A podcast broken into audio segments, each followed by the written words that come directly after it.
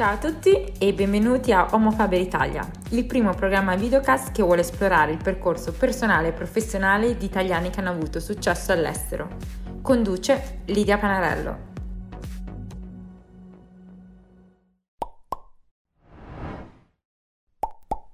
Ciao a tutti e benvenuti a una nuova puntata di Homo Faber Italia. Quest'oggi abbiamo l'onore di avere con noi Elisabetta Martini, membro del Corpo Diplomatico Italiano e ad oggi primo segretario per gli affari politici e risorse umane presso l'ambasciata italiana di Mosca in Russia. La primo segretario Martini ha raggiunto traguardi importanti. È stata la prima e più giovane diplomatica ad essere nominata console generale presso il consolato di Jeddah, in Arabia Saudita, appena due anni dopo aver superato il concorso diplomatico. Oggi si occupa di affari politici assistendo l'ambasciata italiana a Bosca in tutte le sue attività in materia di relazioni politiche internazionali tra la Russia e l'Italia. Con questa chiacchierata la prima segretaria Martini ci racconterà un po' di più la sua storia e le esperienze che l'hanno portata fino a ricoprire il ruolo attuale a Mosca. Quindi benvenuta, primo segretario Martini, eh, come stai? Dove si trova? Grazie per il benvenuto e per questa bellissima introduzione, perfetta, anzi molto altisonante.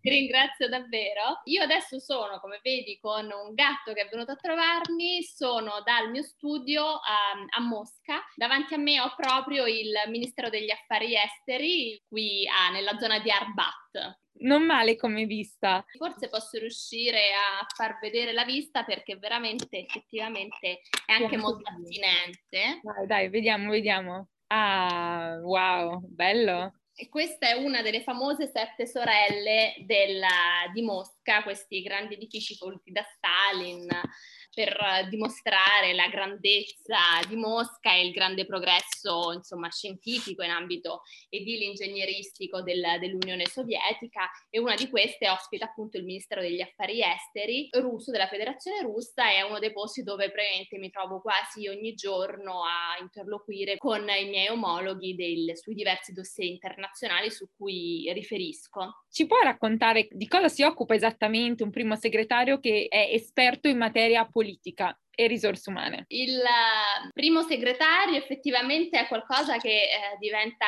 magari per noi della, dell'ambiente un nome, un'etichetta molto, molto consueta, però per chi non conosce bene l'ambiente potrebbe insomma suonare un pochino, un pochino strano. È il primo segretario, è il secondo gradino della carriera diplomatica, quando si entra si è segretario di delegazione in prova, poi si diventa segretario di delegazione, dopo cinque anni diventi primo segretario, poi consigliere di delegazione, consigliere d'ambasciata diventata ministro plenipotenziario e poi per i più fortunati, no, o i migliori, si diventa ambasciatore di, di, grado. Questi appunto sono i nostri gradi della carriera diplomatica. Io dopo cinque anni sono diventata primo segretario e il primo segretario è il giovane diplomatico del, dell'ambasciata. Questo non significa che quando si è a un livello iniziale della carriera non si possano ricoprire anche funzioni più importanti rispetto al proprio grado, come è stata appunto la mia funzione di console generale in, a Jeddah in Arabia Saudita. Appunto, quindi c'è questa distinzione fra grado e funzione e eh, qui invece sono tornata assolutamente nei, nei, miei ranghi, insomma, quelli un pochino più tradizionali per un primo segretario,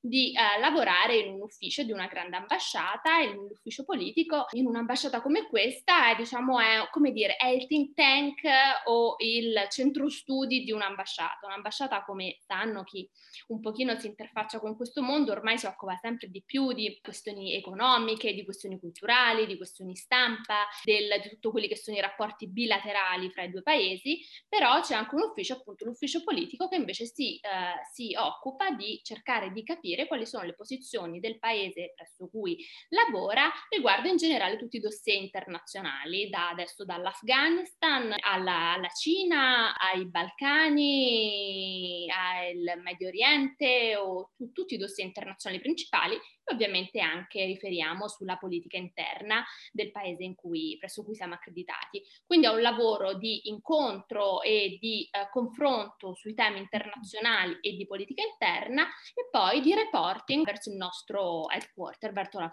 verso gli uffici della Farnesina. Nell'ufficio politico non sono sola, siamo, siamo un gruppo perché appunto i temi sono tantissimi e soprattutto quando si presta servizio in un paese come la Federazione Russa, così attivo su tantissimi dossier, bisogna riportare su molte più cose proprio proprio perché le posizioni della, del governo russo sulle diverse dossier internazionali sono quasi ovunque molto rilevanti per noi, appunto dalla Siria all'Afghanistan, all'Ucraina, al Nagorno-Karabakh. È il lavoro diplomatico tradizionale, diciamo che il motivo per cui normalmente si fa il concorso diplomatico è occuparsi di politica estera e questo che sto svolgendo adesso è proprio, diciamo, l'emblema di quello che è il lavoro diplomatico di analisi e reporting sulla, sulla politica estera. Questo non significa che sia il più divertente, però ecco.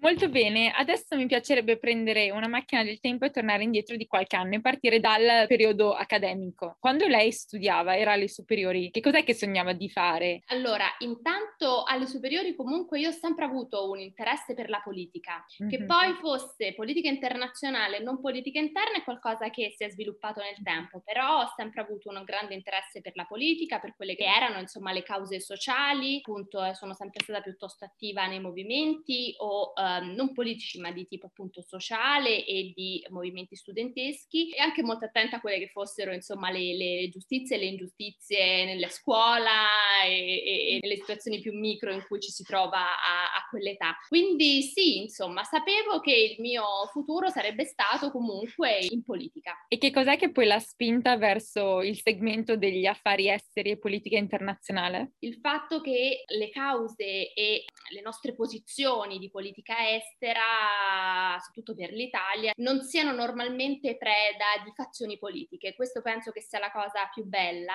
La nostra politica estera normalmente non viene, viene indirizzato ovviamente il, il, governo e il Parlamento da un indirizzo politico, però eh, c'è una linea di continuità nella nostra politica estera e quindi mi sembrava sempre qualcosa di molto coerente e credo che l'Italia abbia sempre sostenuto delle posizioni molto coerenti in politica estera. Poi eh, banalmente, insomma, una passione per il mondo, per, per, via- per, il viaggio, ma non il viaggio di divertimento, ecco, per andare a scoprire i posti e per vivere eh, nei posti dove mi trovassi. E poi alla fine, nell'ambito della politica estera, la decisione di non lavorare in, presso un ONG o presso dei think tank, eh, ma eh, cercare di entrare in carriera diplomatica è stata l'orgoglio di essere italiana e di voler rappresentare le istituzioni, di essere parte delle istituzioni per, per tenere il più alto possibile il nome del, del, nostro paese. Banale, però è stato così. No, comunque è molto bello e le fa onore. E ci descriva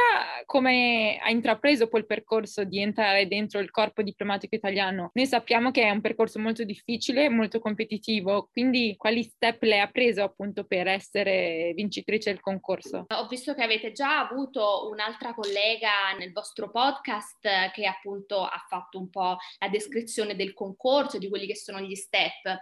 Penso che non esista un percorso esattamente identico a uh, un altro e questo vale per la preparazione al concorso, ma vale anche una volta che si è entrati in carriera. Uh, quindi credo che il 90% delle possibilità di successo derivino dalla determinazione, che però non è una convinzione vana, ecco, è una determinazione a fare un certo lavoro, ecco, essere convinti di poterlo fare al meglio e quindi di volerci arrivare senza però essere da subito convinti, ah sicuramente ce la farò, serve anche molta molta umiltà per anche le volte in cui c'è un fallimento, rimettersi sotto, ricominciare a studiare, anche quando una volta che uno ha finito il percorso di studi, perché poi il concorso diplomatico normalmente si vince una volta che uno ha finito l'università, magari un, un master di preparazione, ogni volta bisogna ricominciare quando inizia, eh, quando viene pubblicato un nuovo bando e quindi serve tanta, tanta, tanta umiltà. Ho visto tanti ragazzi appunto quando io stavo preparando il concorso che si sentivano già dei diplomatici prima di, di, di anche solo provarlo, che magari facevano degli stage con me in qualche al ministero o in qualche ambasciata, erano convinti già di essere parte del corpo diplomatico. No, prima bisogna vincere un concorso per cui serve tantissima umiltà. Comunque il percorso tradizionale io ho fatto scienze politiche, però si può fare anche giurisprudenza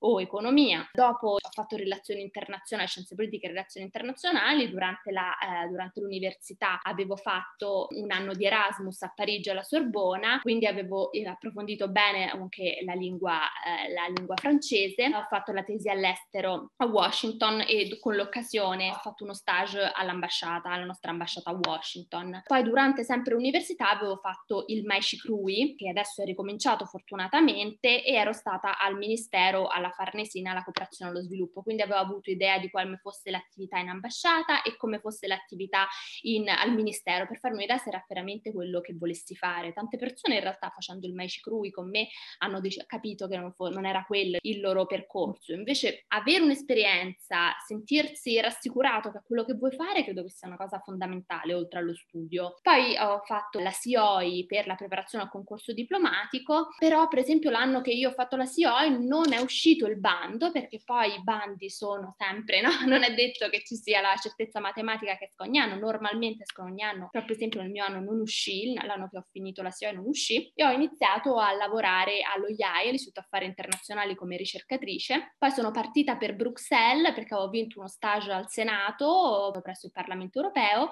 sono stata un anno lì e poi dopo ho capito che invece volevo tornare all'origine, sono tornata a Roma a casa, mentre ero già, avevo già una vita, ero già abbastanza indipendente economicamente, sono tornata invece a casa dei miei genitori e ho detto io devo provare il concorso diplomatico perché appunto non, l'avevo, non mi ero mai nemmeno data una chance. Sono tornata a Roma e mi sono messa a studiare, dopo pochissimo è uscito il bando, l'ho provato anche se erano veramente passati pochi mesi da quando mi ero rimessa a studiare, è andato bene in maniera incoraggiante, insomma ho avuto un risultato, non sono passata ma è stato incoraggiante il risultato quindi ho detto se mi ci metto, eh, già sapevo che sarebbe uscito l'anno successivo perché era uscito un decreto per cui per cinque anni ci sarebbe stato e quindi ho detto sono a buon punto se soltanto in quattro mesi di preparazione sono arrivata quasi a superare gli iscritti, sono sicura che con un altro anno ce la posso fare. Mi sono fatta aiutare con delle lezioni private e effettivamente poi l'anno successivo ho passato gli iscritti e poi gli orali. Ho vinto il concorso al mio terzo tentativo, ovvero il secondo effettivo, però il terzo in quanto la prima volta avevo provato le preselezioni, ma non avendo mai fatto un concorso in vita mia, devo dire che mentre ancora studiavo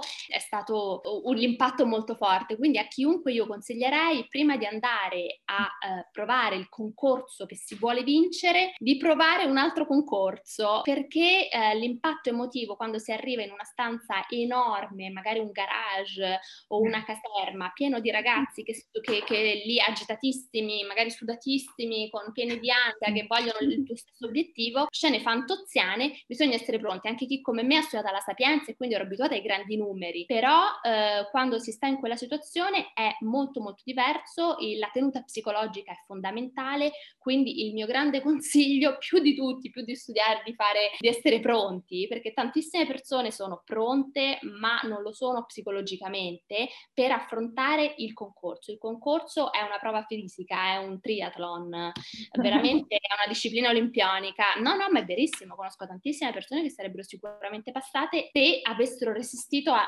fisicamente e psicologicamente alle, a questi cinque giorni di concorso degli iscritti e prima ancora l'ansia di vedere tutta questa quantità di ragazzi provare queste preselezioni. Quindi quella secondo me è la parte più difficile. Beh, eh, innanzitutto complimenti per poi avercela fatta e poi questo secondo me è qualcosa che si può benissimo applicare su una scala magari più ridimensionata quando si applica per uh, un lavoro. Magari uno ha il pensiero di applicare per il lavoro dei sogni ed, e si prepara tantissimo per certo. le interviste e poi magari per una svista psicologica non riesce a, diciamo, eccellere come avrebbe voluto, mentre più colloqui si fanno e più poi si è pronti per affrontare il colloquio per il posto di lavoro dei sogni. È un'ottima riflessione, quindi la ringrazio per questo. Passiamo al suo percorso professionale da quando poi è entrata in servizio. Lei ha iniziato a lavorare a Roma e poi ha avuto l'opportunità di diventare console generale uh, del consolato di Jeddah in Arabia Saudita e vogliamo sapere come si è concretizzata questa opportunità, soprattutto per una giovanissima diplomatica come lei. In realtà funziona per tutti così, si, fa, si entra in carriera diplomatica, si fanno i nove mesi di prova, poi si viene confermati,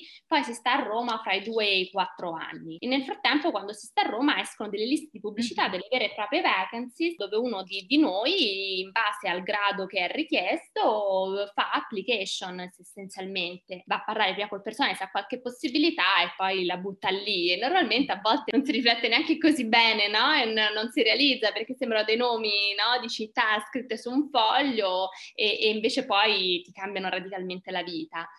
Per me Jed è stata una totale casualità, mi occupavo uh, in, a Roma di um, politica europea proprio per la mia precedente esperienza a Bruxelles, ero stata indirizzata prima al, al, alla direzione generale degli affari politici per occuparmi di pesca e PSDC e poi successivamente alla direzione generale Unione Europea per occuparmi della presidenza di turno che abbiamo avuto noi nel 2014 del Consiglio dell'Unione Europea. Quindi avevo intenzione di sparigliare le carte, ho detto se mm. volevo fare il funzionario brussellese allora andavo a fare il concorso alla Commissione Europea, invece voglio, voglio appunto eh, fare qualcosa che magari nessuno si aspetta e neanche io magari così cambiare. E avevo pensato al Qatar in realtà a fare il primo segretario in una bellissima sede piccina ma veramente interessantissima che è il, il Qatar e invece al personale come spesso succede si chiama in gergo si chiama vendere tappeti è anche un modo di dire no? Devono eh, bisogna riempire delle caselle ovviamente come ovunque le human resources devono riempire delle caselle. Mi hanno venduto il tappeto diciamo del, di fare il console generale a Jeddah ed è stata un'esperienza incredibile. In realtà sono stata estremamente lusingata ma eh, la scelta anche da parte del personale di mandare un giovane, una giovane donna primo segretario sono arrivata a Jeddah che non avevo neanche 30 anni è stata una scelta coraggiosa in parte dovuta semplicemente alla volontà di, di stimolare i giovani a fare dei percorsi diversi rispetto a quelli tradizionali e a ringiovanire anche delle posizioni che normalmente erano affidate invece a dei colleghi magari più anziani in uscita delle sedi minori, invece creare nelle sedi minori quel vivaio per i giovani diplomatici per, far, per poterli permettere di esporsi, di prendersi responsabilità e crescere. Credo che alla fine è stato un esperimento riuscito. Per quello che mi riguarda mi ha dato la possibilità di crescere enormemente. Sono, ne sono molto grata e quindi è stata un'esperienza interessantissima. Formalmente, proprio per il mio essere così junior nel grado, ero formalmente dal punto di vista amministrativo reggente di un consolato generale, invece poi a livello di funzione ero full-fledged consul general. E quindi è stata un'esperienza fantastica, anche un, esperimento per i, i, miei colleghi sauditi che si sono trovati ad avere a che fare con una console generale giovane, donna, non sposata e quindi e un interlocutore però che non potevano, non potevano evitare. C'è stato una, uh, un inizio in cui ci siamo, abbiamo, si sono prese delle misure e poi è stato un rapporto che è andato avanti benissimo. Infatti sono stata forse una delle poche a essere rimasta a Jeddah tutti e quattro gli anni, aver completato il mandato perché essendo una sede particolarmente disagiata, normalmente i diplomatici che sono lì possono stare anche soltanto due anni. Come è stato prestare servizio a Jeddah e magari ci può raccontare qualche aneddoto del vivere a Jeddah? È una cultura molto diversa dalla nostra, però un paese in cui io ho avuto eh, nel mio periodo la fortuna di eh, vivere quel paese in una fase di grande apertura. Dopo dieci giorni che sono arrivata, ancora ero in albergo, ancora non ero nella mia residenza, è morto il precedente re. È stato incoronato il nuovo re, non è immediatamente salito al potere il, il giovane Crown Prince che tutti adesso conosciamo MBS, però si sapeva già che sarebbe stata una figura molto influente. Nei quattro anni in cui sono stata lì ci sono stati enormi progressi in termini soprattutto di diritti per le donne. È stata una fase di grande apertura e in cui anche la mia presenza, come all'epoca ero l'unica donna console generale a Jeddah, è stata anche piuttosto utile e strumentale alla loro narrativa di dimostrare che eh, eh, quanto fossero un paese che stessero cercando, che stesse cercando di aprirsi verso l'altra metà del pianeta, ovvero il 50% delle, delle donne e poi una donna funzionario. Quindi credo che sia stato un, un periodo win-win in cui da parte nostra, infatti come Italia abbiamo molto rinforzato le nostre relazioni con il paese, ci sono state nel periodo in cui sono stata lì varie visite a livello sia di primo ministro che di ministro degli affari esteri e quindi ho, ho potuto vivere un'esperienza di questo tipo. Ho purtroppo dovuto chiudere quel mio periodo che era stato tanto entusiasmante sotto vari, vari aspetti, appunto le donne hanno cominciato a votare, hanno cominciato a guidare, insomma abbiamo fatto tantissime attività in questo genere. Purtroppo la fine eh, del mio mandato è stata invece marcata dalla, dall'uccisione di, di Khashoggi e quindi a parte tante situazioni positive che ho potuto vivere e um, eventi a cui ho partecipato con le donne che guidavano, mm-hmm. giornaliste italiane fatte arrivare, tutto stato bellissimo, ho però anche partecipato ai funerali di Khashoggi portando le condoglianze del governo italiano. È stato un momento molto molto complicato, quindi ce ne sono tanti di aneddoti da momenti in cui arrivavo agli eventi, le prime prime volte e pensavano che eh, la scorta, perché a Jeddah è, cioè, ci sono di scorta i carabinieri del tredicesimo reggimento, veniva preso il maresciallo della mia scorta come il console generale, o a volte mio padre come il console generale, appunto c'era questo scambio di persone, a momenti così più divertenti e invece momenti molto, molto più drammatici come appunto il giorno del funerale di Khashoggi. Dopo l'esperienza in Arabia Saudita, lei ha avuto la possibilità di prestare servizio adesso alla sede di Mosca in Russia. Ci racconti qualche differenza tra vivere in Russia e l'Arabia Saudita? Senza fare un discorso più ampio sulla Russia, Mosca è una città, è una megalopoli enorme, internazionale, con tantissimi servizi, con una proposta culturale eccezionale. Devo dire che sono rimasta anche stupita, sapevo di, di questo, ma sono rimasta, eh, rimasta, addirittura stupita di quella che è la proposta culturale, le, le, le attività che ci sono a Mosca, la vita di questa città che veramente non si ferma mai giorno e notte, è una città giovane, giovanissima, piena di ragazzi, non si vedono gli anziani in giro, una città che non si è fermata quasi per niente neanche con il Covid, quindi eh, questo fa, fa capire molto. Paragonarla con Jeddah, ecco, è un pochino complicato perché Jeddah invece poi negli anni in cui sono stata adesso sicuramente sempre di più eh, si è aperta, però era un paese dove eh, fin qui ci sono stata io non c'erano i cinema perché era vietato il cinema, l'offerta culturale era quella che potevamo offrire noi come consolati generali occidentali, ecco quindi questo cambia radicalmente ovviamente la situazione, però allo stesso tempo Jeddah ovviamente era un posto interessantissimo per la cultura, il, questo cuore della città, i jazzy, il, il Mar Rosso, il deserto che c'era intorno e poi ovviamente il calore umano delle persone. Invece Mosca ovviamente è una città meravigliosa ma anche molto molto molto fredda non solo climaticamente. Mm. Ecco poi una volta che si entra in contatto con i russi si riesce anche ad avere dei buoni rapporti, però molto diverso da quello che è il clima proprio umano fra paesi, un paese del nord come questo e un paese arabo e non solo. Le differenze sono moltissime, ognuna bella per motivi diversi, devo dire gli aspetti naturalistici in Arabia Saudita a Jeddah erano incredibili, la, la ricchezza del Mar Rosso li tirava proprio fuori il, il, suo meglio perché era un posto tra l'altro dove non esiste ancora, adesso si sta aprendo al turismo, quindi piuttosto incontaminato. Vorrei sapere quali sono stati due momenti significativi di questo percorso che ci ha appena descritto. Uno, un momento di particolare orgoglio per lei e un altro invece un momento di particolare difficoltà e come l'ha affrontato. Momenti di particolare orgoglio ovviamente in genere sono sempre i momenti della partenza, cioè mm-hmm. quando si parte e si lascia un posto, che sia il proprio ufficio al ministero o eh, la propria sede precedente, si tirano le somme e si vede quello che si è costruito, eh, la comunità intorno a te che si è costruita e eh, si vedono un pochino i risultati. Il nostro non è un lavoro in cui i risultati si vedono dall'oggi al domani, c'è qualcosa, sì, si può vedere subito come risultato, ma si sta quattro anni in un posto proprio perché ci vuole tempo per creare quei legami, quelle relazioni e quelle connessioni fra i due paesi. Poi non si, meglio non stare più di quattro anni, intanto non si può, ma normalmente non si dovrebbe neanche, proprio perché in realtà poi quei legami possono diventare troppo forti, poi si perdono eh, con, con, il proprio paese di provenienza, eh, appunto nel nostro caso l'Italia. È sempre importante invece ricordarsi che sì, uno è a Mosca e quindi impara a vedere la bellezza, però deve eh, mantenere anche quella visione lucida di chi ha uno sguardo più fresco. Quindi nei momenti di maggiore orgoglio in genere sono sempre i momenti dei saluti. Quando sono andata via dall'Arabia Saudita ho visto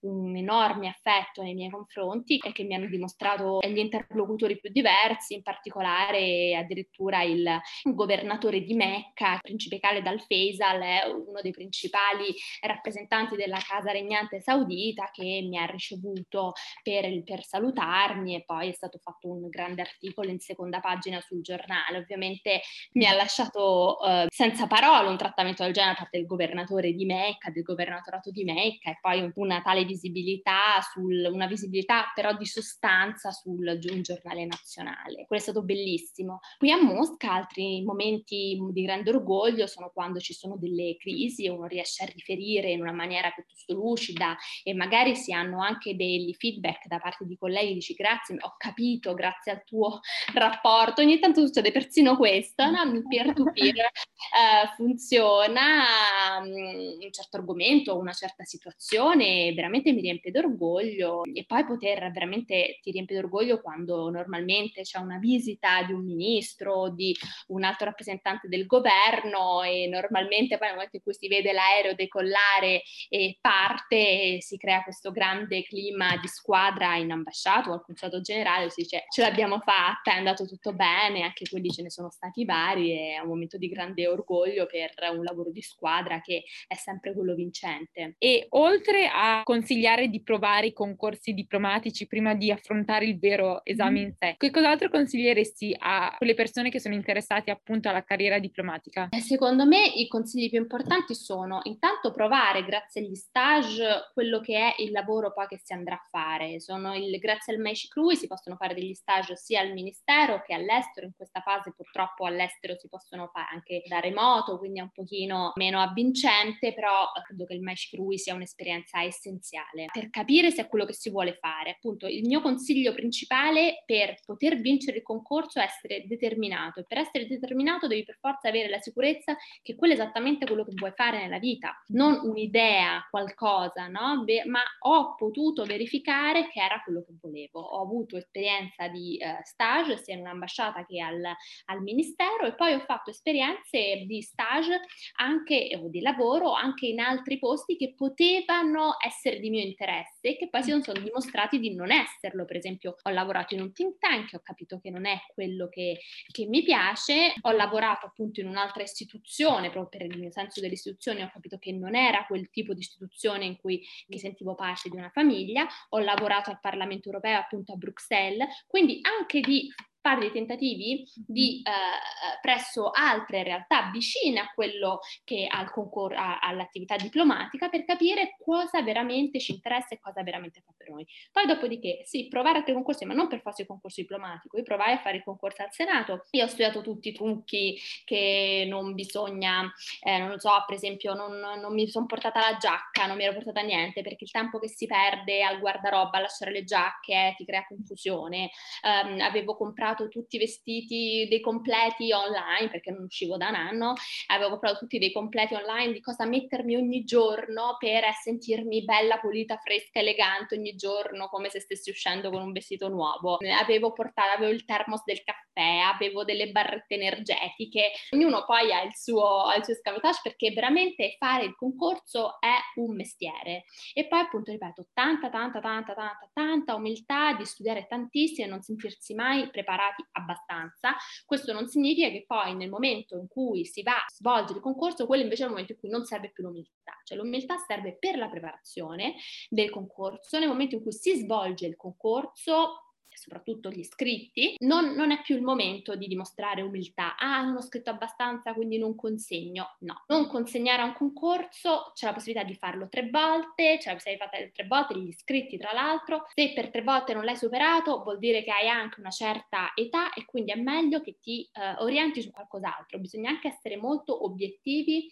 su mm-hmm. quelli che sono i propri traguardi e quelli che sono i propri fallimenti e tirarne le conseguenze. Quindi cercare ecco di essere essere molto obiettivi sulle proprie capacità e su quelle che sono le proprie possibilità. Questa è un'altra cosa fondamentale. E poi una volta che si capisce, no, io ho le carte in regola, eh, posso farcela, nel momento del concorso l'umiltà non serve, serve la determinazione e la sicurezza di essere sono io. Per curiosità, qual è l'età massima? 35, eh, se non 35, che può aumentare di qualche anno fino ai 40 se ci sono delle, delle condizioni, se si è già lavorato in un'amministrazione pubblica per tutti gli anni è, si può aumentare, insomma ci sono delle condizioni, ma normalmente l'età massima è 35 anni e si può ripetere massimo tre volte gli iscritti. E lei che cosa ha imparato per questi suoi anni di carriera che avrebbe voluto sapere a 20 anni? Che in realtà poi quando si vince un concorso è solo l'inizio, perché sembra sempre il traguardo, invece poi i traguardi diventano sempre altri, ma allo stesso tempo forse invece la me stessa a 20 anni ogni tanto dovrebbe ricordare alla me di adesso sì, i traguardi devono sempre aumentare, però a un certo punto gira intorno anche alla tua bandierina per esserne soddisfatta. Quindi, insomma, non solo, ecco, la me di 35 anni, 36 ormai, ha qualcosa da consigliare alla me di 20 anni, però a volte bisogna ricordarsi anche quello che pensavi a 20 anni. E, e un'altra cosa che secondo me bisogna sempre ricordarsi è il motivo e la passione per cui si fa qualcosa, per cui si fa un lavoro, per cui si fa un concorso. Io faccio questo concorso perché amo, sono appassionata di politica estera, perché io amo, sono appassionata del mio paese. Ecco, bisogna avere chiari le motivazioni per cui, per cui si fa qualcosa e quindi questo, ecco, direi alla mia di vent'anni, in parte per qualche motivo l'avevo fatto, ma senza esserne così consapevole, anche pur essendo determinati i ragazzi, noi a, già da giovane età a volte a, a, intraprendere un percorso, non significa che bisogna dimenticare tutto il resto, perché poi quando si entra in carriera diplomatica, per un periodo, io adesso questi anni mi occupo di politica estera, dossier internazionali, ma per la maggior parte degli anni finora mi sono occupata di tutt'altro, e ti occupi di cultura, e ti occupi di scienze, ti occupi di diritto, ti occupi di... Quindi eh, mai perdere gli altri interessi, perché poi eh, no, andare a una mostra effettivamente poi ti torna utile, perché prima o poi magari se fai il diplomatico organizzerai mostre, grazie al cielo, che è un lavoro bellissimo tra l'altro. Quindi non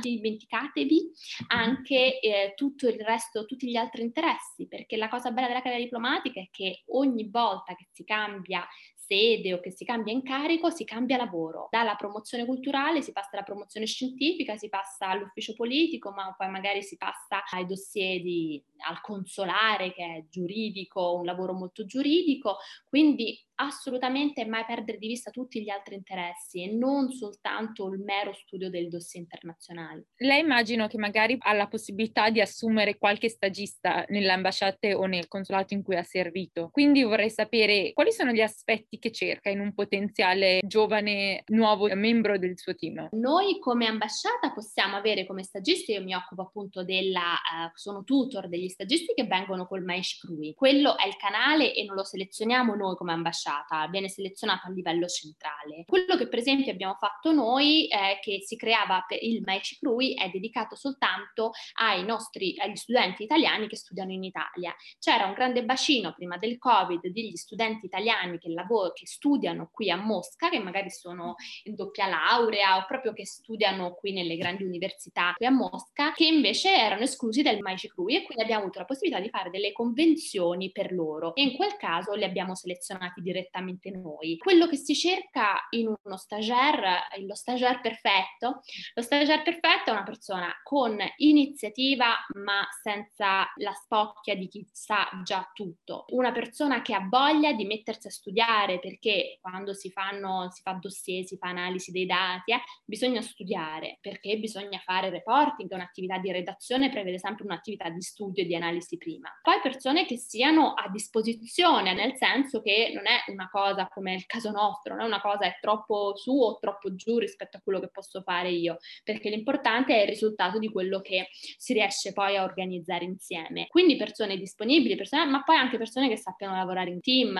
in gruppo. Il discorso di lavorare in team forse è la cosa più complicata, ma per tutti noi che siamo dei grossi studiosi e che quindi siamo abituati a stare, no? Invece la capacità di farsi una risata e di creare un buon clima intorno a se stessi è fondamentale. Sia gestire le persone che lavorare in team è forse il lavoro più difficile da fare. Eh sì, sì, sì, è il lavoro più difficile da fare, a volte basta lasciarci un po' andare però. Eh. Primo segretario, siamo quasi in conclusione e voglio concludere l'intervista con una domanda che ho posto a tutti gli ospiti del programma. Qual è il suo tratto tipicamente italiano che nonostante questa esperienza non ha mai perso? Ah beh, eh, il sorriso, assolutamente, cioè nel senso il sorriso è un modo di fare che è caratterizzato dall'empatia, cercare di entrare in empatia con il tuo interlocutore. In alcuni casi è impossibile e apparentemente in realtà si riescono a bucare anche i cuori più duri del barbuto saudita, del bianco russo, insomma, per entrare negli stereotipi. Però io credo che l'empatia che si può creare portare con un sorriso, con un gesto, semplicemente con la capacità di ascolto, è qualcosa di assolutamente italiano e qualcosa che è la nostra carta vincente ovunque. Detto questo, c'è un tratto personale, ma noi abbiamo anche la fortuna che nel momento in cui dici che sei italiano, ti si aprono delle porte che per nessun altro paese si aprono. Mi è capitato una volta, ero in Bangladesh, vicino al collega tedesco, abbiamo avuto un incontro, ero rappresentante, ero inviata speciale dell'Italia presso l'OCE, Organizzazione per la Cooperazione Islamica, sono andata in Bangladesh per questa conferenza. E il presidente del Bangladesh, che è un signore molto anziano, che probabilmente non parla mai, quando ho detto, ah, il consul generale d'Italia, così è, in Italia, si è illuminati gli occhi, detto, un posto meraviglioso, eh, il mio tedesco, il mio collega tedesco vicino, arrabbiatissimo, eh, perché siete italiani, voi sempre riuscite. Il momento in cui si dice Italia, noi abbiamo la fortuna di portare questo marchio addosso, che è un marchio che può avere dei contro, però ha 100 milioni di volte in più eh, dei pro e quindi abbiamo già questa fortuna. Ecco, un pochino, no? un pochino andare a um, corroborare lo stereotipo. È così male, mica significa per forza pizza e mandolino, significa anche solarità, empatia e capacità di creare appunto un clima piacevole, non per forza cupo o eccessivamente formale. Questo secondo me è il tratto che noi non dobbiamo dimenticarci, è qualcosa di molto vincente normalmente. Bellissimo, no, sottoscrivo tutto quello che ha appena detto. E niente, primo segretario, io a nome di Omofaber Italia voglio ringraziarla un sacco per la disponibilità a fare questa chiacchierata, per la quale ci ha dato degli spunti uh, davvero interessanti e le auguro tutto il meglio per la sua esperienza russa. Grazie mille, grazie davvero, è stato un piacere e ogni volta che insomma c'è da parlare con i futuri noi, per me è assolutamente un'occasione da non mancare. Grazie e al prossimo episodio. episódio.